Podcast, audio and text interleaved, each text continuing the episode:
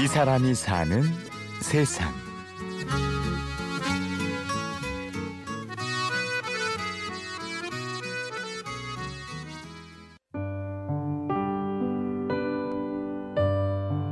네, 샵을 딱 오픈했을 때 그 어떻게 보면은 이게 뭐 매출이 갑자기 터지거나 그러진 않았지만 주변에 이제 그 어르신들이 지나가시다가 어 되게 고맙다 장하다 뭐 이렇게 어떻게 이런 생각을 했느냐 막 그런 이제 격려의 말씀을 굉장히 좀 많이 해주셨고 만져보고 아직도 LP가 있어 어떻게 LP샵이 다시 생겼어 이렇게 막 왜 시작했어부터 해가지고 뭐 한편으로는 이제 숨을 드셨어요.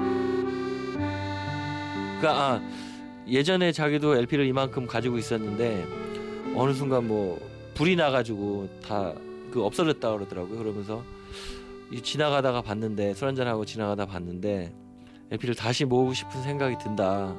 자기한테 좀 도와달라 그러더라고요. 그래서 어떤 부분을 도와드리면 될까요? 그랬더니 장비도 맞추고 싶고 그런데 그런 걸 좀 도와줄 수 있느냐 그래서 제가 중고업체를 서고 홍대 인근에서 레코드 가게를 운영하는 승룡 씨. 이달 25일이면 정확히 개업 7개월을 맞는데요. 젊은 친구 저희가 그 일렉트로닉 음악을 주로 좀 이제 그 메인으로 해가지고 시작을 했었어요. 그래서 DJ 관련 분들도 많이 오시고 그리고 이제 되게 보람된 부분이 뭐냐면 부모님 선물하겠다. 예, 장모님 선물 드리려고 한다. 그래서 골라달라고 하시는 분들도 있고 뭐 심지어 얼마 전에 스승의 날 이제 선생님한테 LP 드리고 싶다.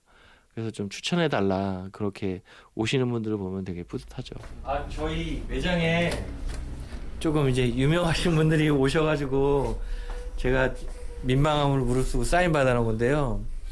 뭐 서인영 씨도 오셨었고 뭐 봉준호 감독님도 오셨고 가수 나얼 씨도 한번 오셔가지고 저희 좀 구매해 주시고 그래서 민망하지만 사인을 받아.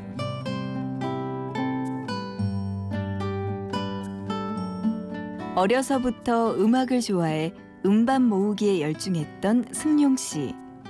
대학 졸업 후에는 10년 가까이 방송 엔지니어 생활을 했는데요. 음악 관련 비즈니스를 해보겠다는 생각에 8년 전 직장마저 박차고 나왔습니다.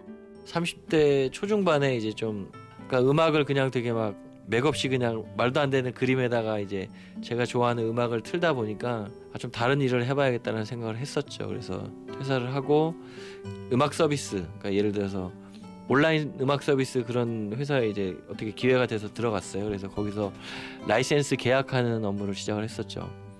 그래서 라이센스 계약을 하고 이제 그런 이제 저작권 클리어하는 그런 이제 저작권 업무도 좀 했었고 그렇게 이제 시작이 돼서 네 오프라인을 처음 같이 한다고 했을 때 되게 집에서는 반대도 많이 했었고 사실 뭐 미쳤구나라고 뭐 너가 도대체 마이가 이제 부록인데 도대체 어떻게 할래라고 이제 막 그런 얘기도 했었고 참 걱정을 많이 했죠. 지금도 하고 있고요. 그래서 제가 어떻게 보면 여기서 끝장을 좀 봐야 될 것 같고 어느 정도 사명감이라는 부분에 있어서 책임감. 최근에 일고 있는 LP 붐에 대해서는 기대와 근심을 동시에 갖고 있는데요.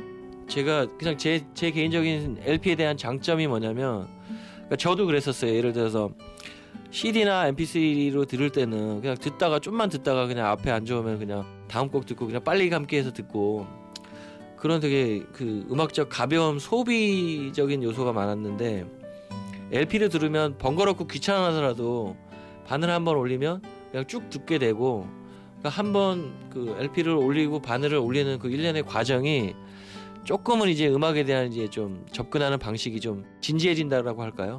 네, 불편함이 주는 이제 어떻게 보면은 숨은 감동 뭐 이런 개념 같아요. 그런데 제가 지금 이제 고민하는 게 아무리 LP가 이제 유행이고 뭐 사람들이 찾는다 하더라도 디바이스가 없으면 그 턴테이블이나 앰프나 뭐 스피커 이런 이제 시스템 자체를 갖춰놓지 않은 상황에서는 LP가 있어봤자 무용지물이잖아요. 그래서 그런 부분이 이제 그 디바이스 구매까지 이어져야 되고 그런 게 계속 이제 패턴화돼서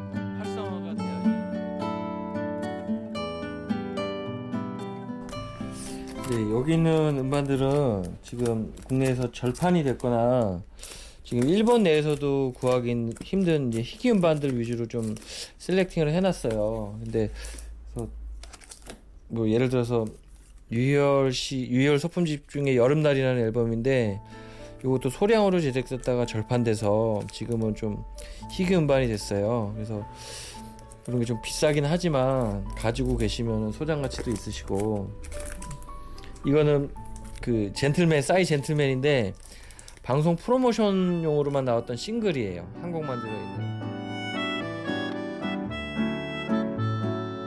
어떻게 보면 오시는 분들도 되게 반응이 특이해요. 특이한 게 그 어르신이었어요. 되게 어르신이었는데 아니 뭘 레코드 가게 우리 집보다 판이 없어 막 이렇게 얘기하시는 분들도 있었고 예, 예. 그래서 처음에는 아, 저 양반이 왜 여기 와서 자랑을 하지?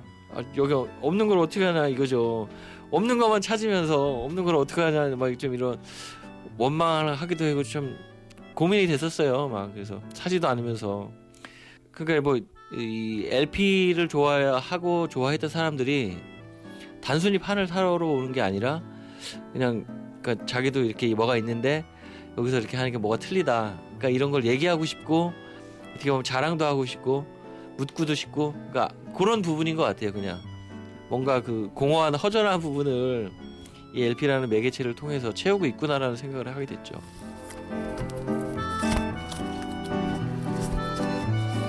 이 사람이 사는 세상.